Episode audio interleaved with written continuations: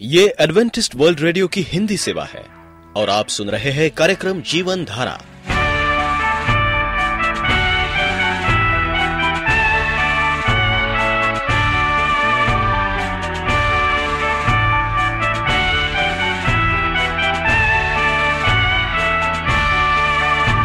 कार्यक्रम जीवन धारा सुनने वालों को मैं स्मिता और मैं अमित।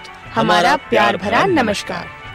एडवेंटिस्ट वर्ल्ड रेडियो की हिंदी सेवा में हम आपका स्वागत करते हैं। श्रोताओं, आइए, आज प्रसारित होने वाले कार्यक्रमों की जानकारी दे दें। आज होगी पहले स्वास्थ्य चर्चा, इसके बाद एक गीत होगा और फिर कार्यक्रम के अंत में पवित्र बाइबल का संदेश। तो चलिए, स्वास्थ्य चर्चा सुनने से पहले सुनते हैं ये गीत। मत्ती चार चार में प्रभु यीशु मसीह ने कहा, मनुष्य केवल रोटी से जीवित नहीं रहेगा, बल्कि प्रत्येक वचन जो परमेश्वर के मुख से निकलता है। आमीन।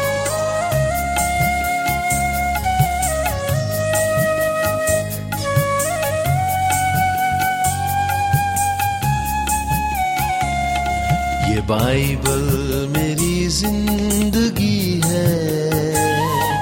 ये बाइबल खुदा का कलाम। खुदा ने जहाँ को दिया है, बड़ा बेश कीमत इनाम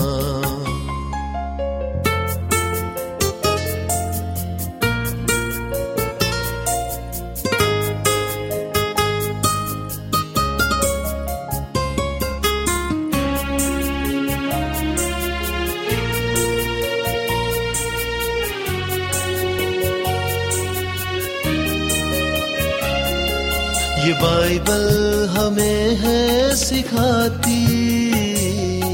गुनाहों से तुम दूर रहना। ये बागे अदन एक दुनिया।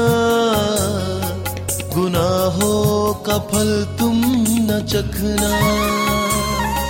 ये बाइबल है डाल उसकी।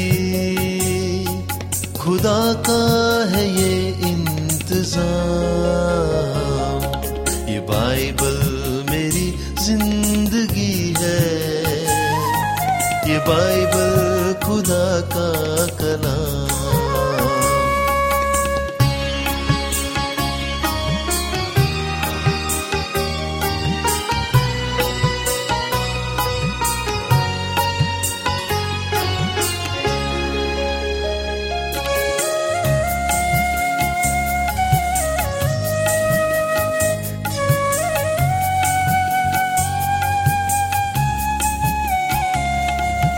मूसा का फरमान इसमें। है दाऊद का ईमान इसमें। खुदा की मोहब्बत बताती, है पतरस का अरमान इसमें। गुनाहों से माफ़ी की कुंजी मसीहा तेरी ये ज़ुबान ये बाइबल मेरी ज़िंदगी है। ये बाइबल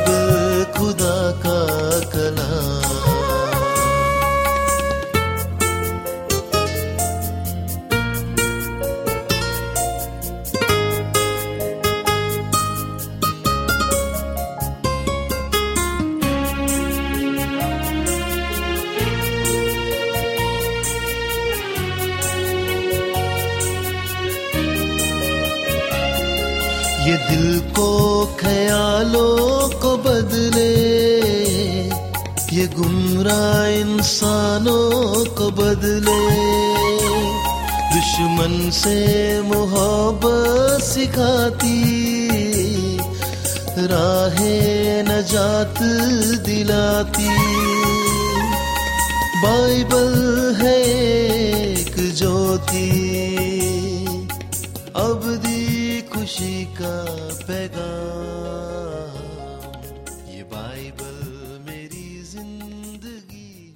श्रोताओं, आज मैं बताने जा रही हूँ कि नींबू पानी पीने से पहले किन बातों का ध्यान रखना हमें, हमारे लिए बहुत ही ज़रूरी है। गर्मी के मौसम में हर समय गला सूखता है और ठंडा पानी पीने की इच्छा रहती है। ऐसे में पानी की जगह नींबू पानी पीना सेहत के लिए काफ़ी फ़ायदेमंद होता है। सिकंजी में कई तरह के न्यूट्रिएंट होते हैं जो शरीर को कई बीमारियों से बचाते हैं। इस मौसम में काफ़ी पसीना निकलता है, जिससे कई बार शरीर में पानी की कमी हो जाती है तो ऐसे में नींबू पानी से काफ़ी फ़ायदा होता है।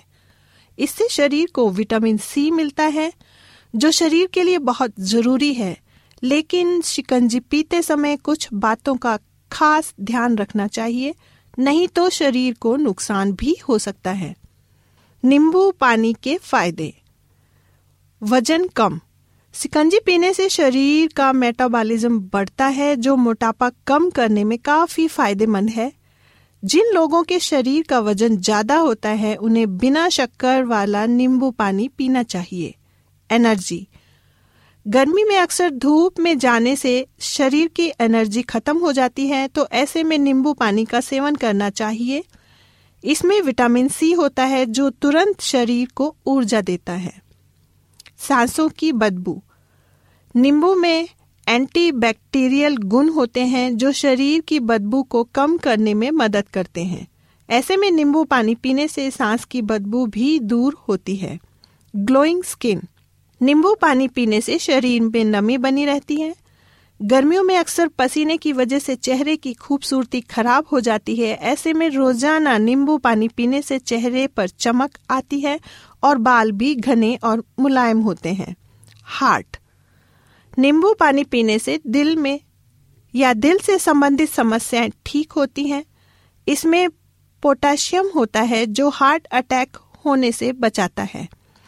आइए देखें, नींबू पानी पीने से पहले कुछ खास बातें जो ध्यान रखने योग्य हैं। हमेशा घर पर बनी शिकंजी ही पिए। मार्केट में मिलने वाले नींबू पानी से शरीर में इन्फेक्शन हो सकता है क्योंकि वह काफ़ी अनहाइजीनिक होता है। नींबू पानी बनाते समय उसमें चीनी कम डालें। चीनी ज़्यादा होने की वजह से शरीर का वज़न बढ़ सकता है। शिकंजी में नींबू डालते समय इस बात का ध्यान रखें कि नींबू को पूरी तरह से ना निचोड़े। इससे नींबू की कड़वाहट से शिकंजी का टेस्ट खराब हो सकता है। शिकंजी में साइट्रिक एसिड की मात्रा अधिक होती है, इसलिए जिन लोगों को एसिडिटी या हार्ट बर्न जैसी प्रॉब्लम हो, उन्हें शिकंजी का सेवन नहीं करना चाहिए। ऐसे में ये समस्याएँ और भी बढ़ सकती हैं। नींबू पानी में ऑक्सलेटस होते हैं, जो शरीर के क्रिस्टल के रूप में जमा हो जाते हैं, जिससे लीवर और किडनी की प्रॉब्लम हो सकती है।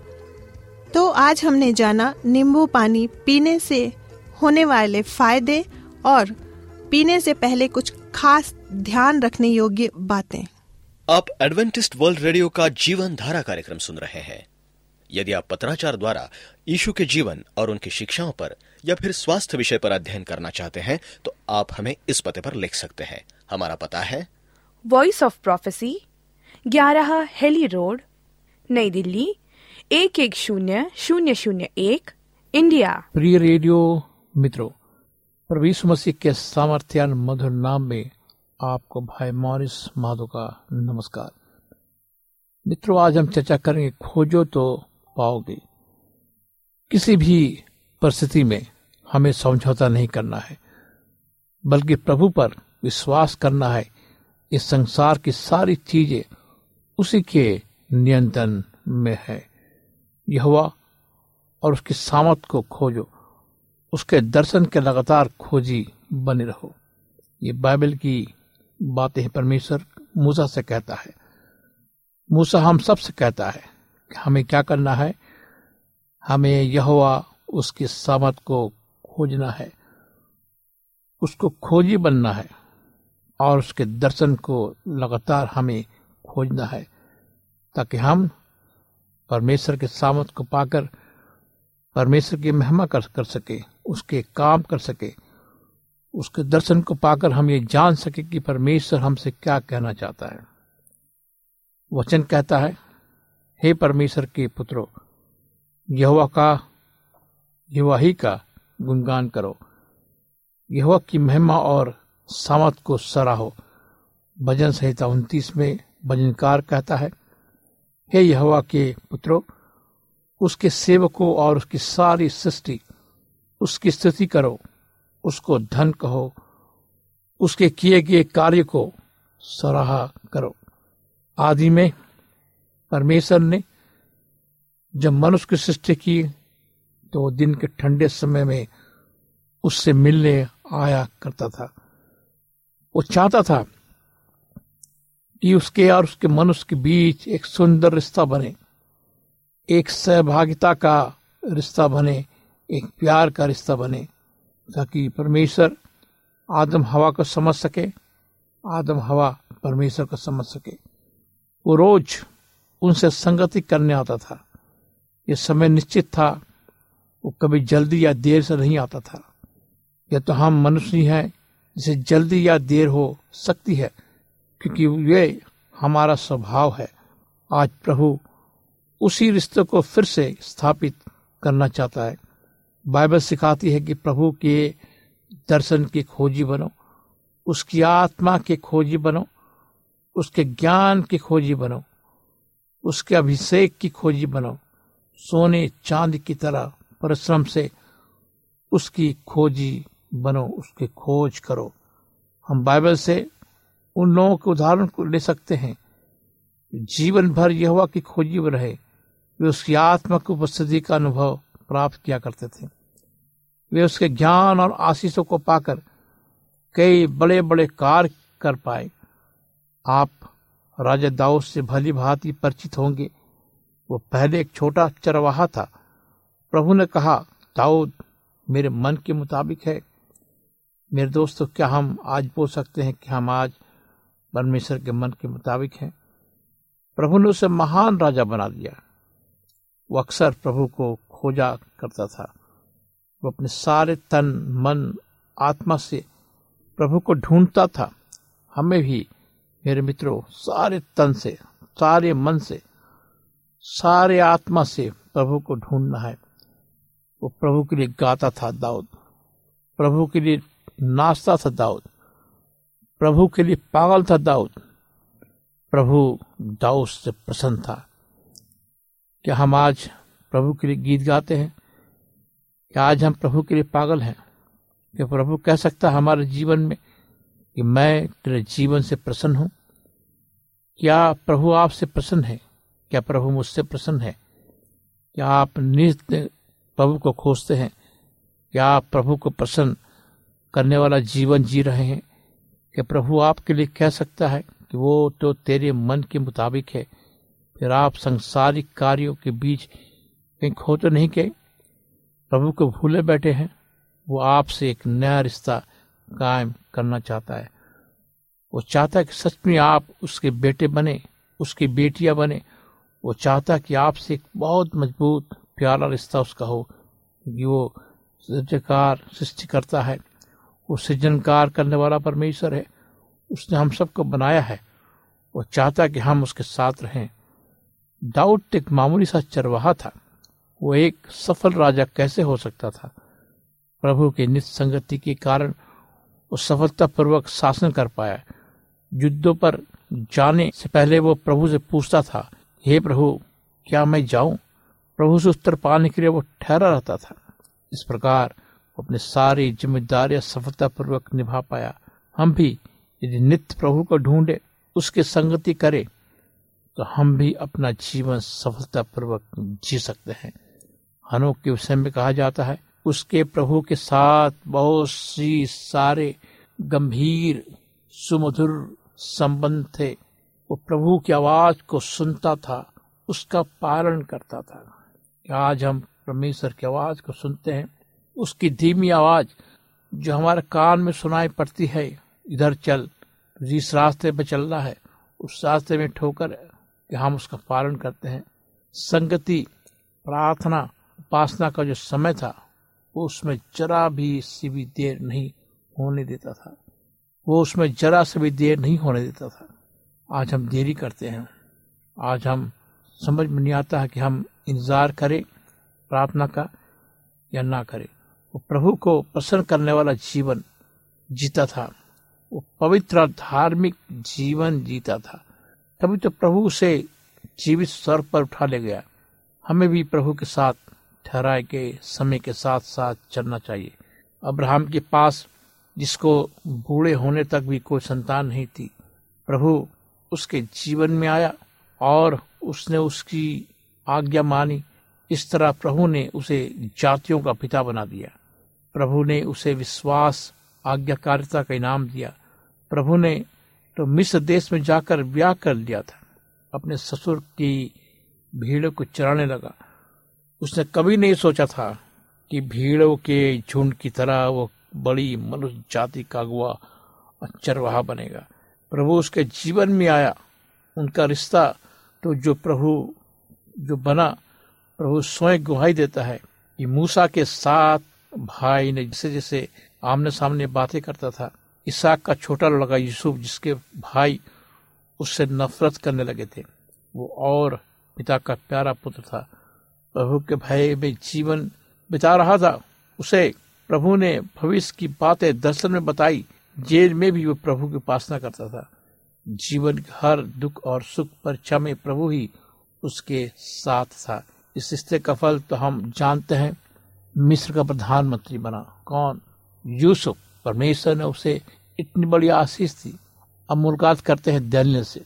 प्रभु का प्रिय भक्त, जो अपने लोगों के लिए लगातार प्रभु से प्रार्थना करता था, वो अपने परमेश्वर के प्रति आज्ञाकारी होने के कारण शेरों के मान में डाला गया। तभी तो प्रभु ने उसे बचाया। दैनियल कभी समझौता ना किया और पवित्र, धर्मी जीवन से कभी अलग नहीं हुआ कि हम समझौतावादी जीवन जीते हैं, किसी परिस्थिति में हमें समझौता नहीं करना है, बल्कि प्रभु पर विश्वास करना है। इस संसार की सारी चीज़ें उसी के नियंत्रण में है।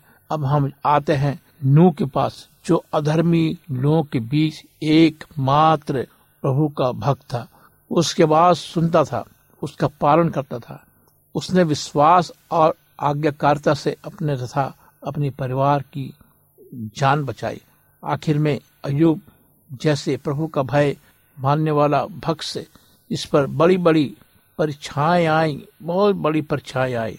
इतनी बड़ी परीक्षाएँ आई कि हमारे जीवन में अगर वो परीक्षाएँ आएँगी तो शायद हम जी न पाए।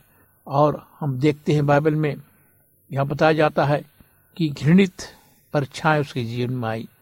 इतनी बड़ी परीक्षा आई कि हानि परिजनों की मृत्यु आई, घृणित बीमारी आई, किंतु उसने प्रभु के खिलाफ मुँह न खोला। प्रभु के ऊपर मूर्खता का आरोप न लगाया। हम इन लोगों से सीखें। प्रभु को प्रसन्न करने वाला जीवन बिताए। ये प्रभु को खोजते थे।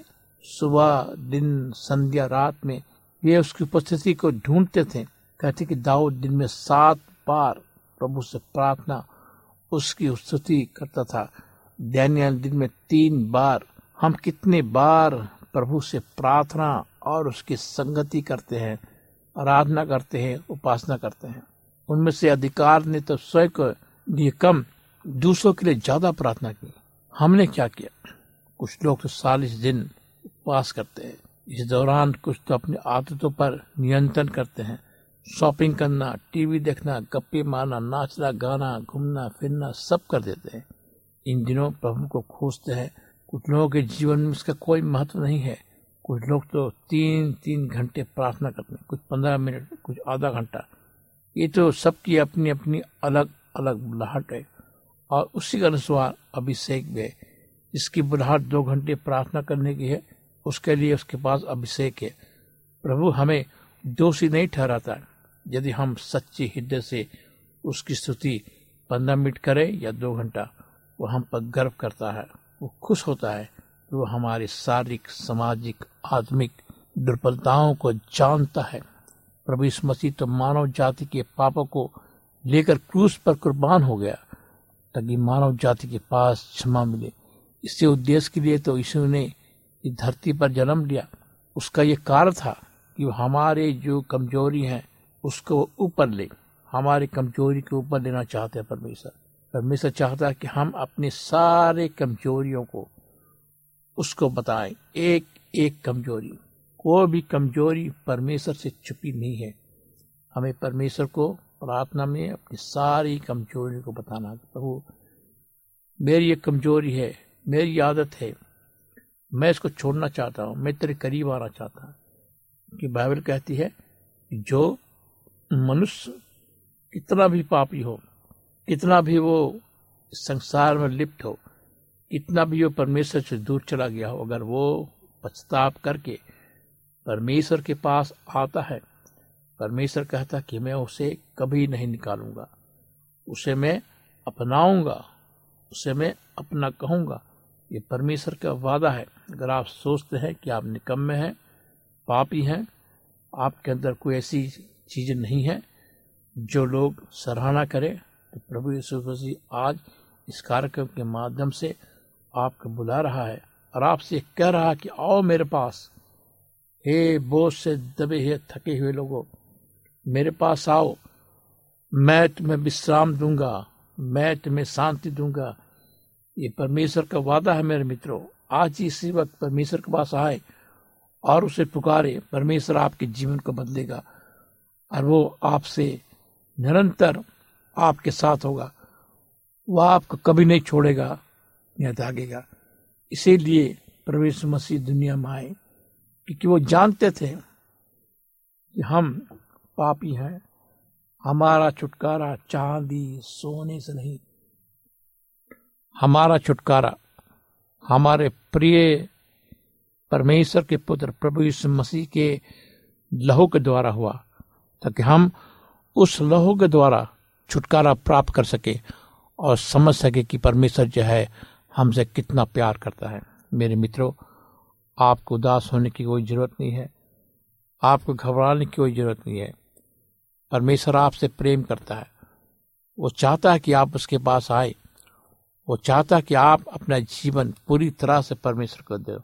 आपको डरने की कोई ज़रूरत नहीं है। परमेश्वर कहता है, मत डर। अपने सारे डर को तुम मुझे दे दे। मत घबरा। अपने सारे घबराहट को तू मुझे दे दे।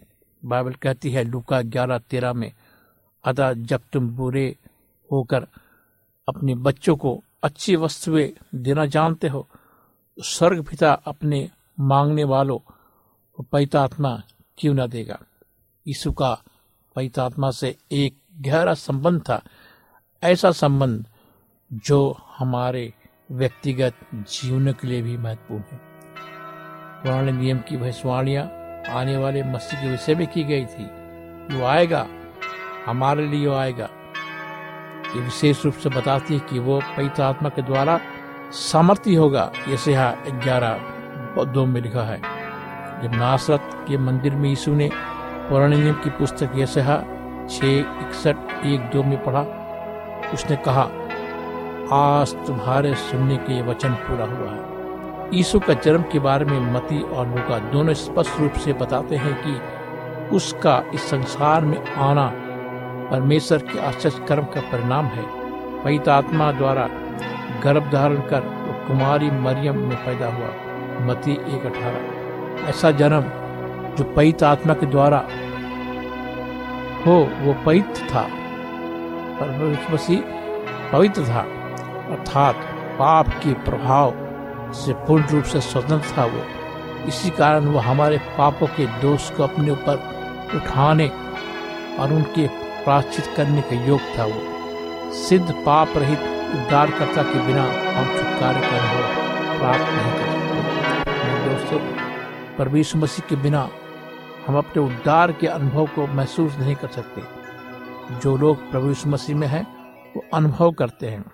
उनका दिल बोलता है उनका आत्मा बोलता है कि उनका उद्धार केवल यीशु मसीह से है। योहन्ना बपतिस्मा देने वाले के द्वारा उसका बपतिस्मा हुआ। तब आत्मा उस, उस पर कबूतर की नाई उतरा। उसे बड़ी सामर्थ दी गई। उसकी सेवकाई के साथ साथ अपने छुटकारे कार्य को करने के लिए तब शतान उसे परखने के लिए जंगल में ले गया। तब भी वो पैत आत्मा से परिपूर्ण था। और हम देखते हैं बाइबल में कि आज जितनों ने पैत आत्मा के द्वारा नए सिरे से जन्म का अनुभव पाया, उन्हें चाहिए कि वे आत्मा में बपतिस्म का अनुभव पाए, जिससे अपने जीवन में और सेविकाय में सामर्थ को पाप कर सके। हम देखते हैं इस प्रकार जो है शैतान जो है यीशु की परीक्षा करता है। उसी प्रकार शैतान आज हमारी परीक्षा करता है। वो नहीं चाहता कि हम परमेश्वर को खोजे, परमेश्वर को तब तक खोजे जब तक प्रभु हमें ना मिल जाए। अपने बपतिस्मे के तुरंत बाद बाइबल कहती कि आत्मा के द्वारा सिखलाया यीशु जंगल में गया, जहाँ शैतान द्वारा चालीस दिन तक उसकी परीक्षा हुई।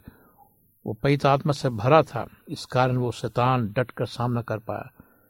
अपने मार्ग में आने वाले हर परीक्षा का सामना किया। हम भी बिना आत्मा के सामर्थ के पाप और शैतान की शक्तियों का सामना नहीं कर सकते जब तक हमारे जीवन में पैत आत्मा ना हो, मेरे दोस्तों। इसलिए परमेश्वर कहता कि मैं तुम सबको पैत आत्मा से भरूँगा। ऐसा की भविष्यवाणी यीशु के ऊपर आत्मा आने के विषय में थी। उसे यीशु ने अपनी सेविकाएँ में प्रचार करने, चंगा करने, स्वतंत्र करने के लिए प्रयोग किया। यीशु आत्मा से अभिषिक्त हुआ और अपने मिशन के लिए सामर्थ्य पाई। वचन कहता कि वह परमेश्वर का नहीं, परमेश्वर का ही पुत्र था वो। कुछ लोग सोचते हैं कि वो कैसे परमेश्वर का पुत्र हो सकता है, लेकिन वो परमेश्वर का इकलौता पुत्र था। आइए हम विश्वास करें, सामर्थ्य बने, शक्तिशाली बने। परमेश्वर विश्वास कर कि परमेश्वर हमारे जीवन में वो शक्ति और ताकत लाए कि हम परमेश्वर खोज सके। आइए मेरे दोस्तों, आज हम सब मिलकर परमेश्वर को खोजे कि परमेश्वर कहाँ है? परमेश्वर स्वर्ग में है, वो सिंहासन में है, वो सिंहासन में बैठा हुआ परमेश्वर है। हमारी और आपकी प्रार्थना को सुन रहा है। क्यों ना हम आज प्रार्थना करें उसे पाने के लिए और खोजने के लिए? महान परमेश्वर पिता, आज हम तेरे पास आते खुदावन। तेरे बच्चे, तेरे बच्चिया, आज हम तुझे खोजना चाहते हैं। हम तेरे खोजी है। हम उस सामत को प्राप्त करना चाहते खुदावन, जो सामत तो अपने नोह को देता है। हम सबको सामत दे, हम सबको पैतात्मा दे खुदावन, ताकि हम तेरे बच्चे कहला सके। इस प्रार्थना को प्रभु यीशु मसीह के सामर्थ्य नाम में मांगते हैं। आमीन। मित्रों, अगर आप बीमार हैं, उदास हैं, अकेलेपन का शिकार हैं, हम चाहते हैं कि आप मुझे फ़ोन करें। मैं आपके लिए प्रार्थना करूँगा। जीवित परमेश्वर, प्रार्थना को सुनने वाला परमेश्वर है। वह हम सबकी प्रार्थना को सुनता है। मेरा नंबर लिखे। मेरा नंबर है नौ छ आठ नौ दो तीन एक सात शून्य दो। नौ छ आठ नौ दो तीन एक सात शून्य दो। मेरी ईमेल आईडी है Morris A W R at Gmail dot com Morris M O R R I S A W R at Gmail dot com इस कार्यक्रम को सुनने के लिए आपका धन्यवाद। परमेश्वर आपको आशीष दे। यदि आपका कोई प्रश्न या सुझाव हो तो हमें अवश्य लिखिए। हमें आपके पत्रों का इंतज़ार रहेगा। हमारा पता है। कार्यक्रम Jeevan Dhara Adventist World Radio post box सत्रह पुणे चार एक एक शून्य शून्य एक महाराष्ट्र इंडिया पता एक बार फिर नोट कर ले कार्यक्रम Jeevan Dhara Adventist World Radio post box सत्रह पुणे चार एक एक शून्य शून्य एक महाराष्ट्र इंडिया और अब हमारा समय यहीं पर समाप्त होता है। इसी समय इसी मीटर बैंड पर आपसे फिर भेंट होगी। तब तक के लिए मैं स्मिता और मैं अमित हमें आज्ञा दीजिए। प्रभु आपको आशीष दे।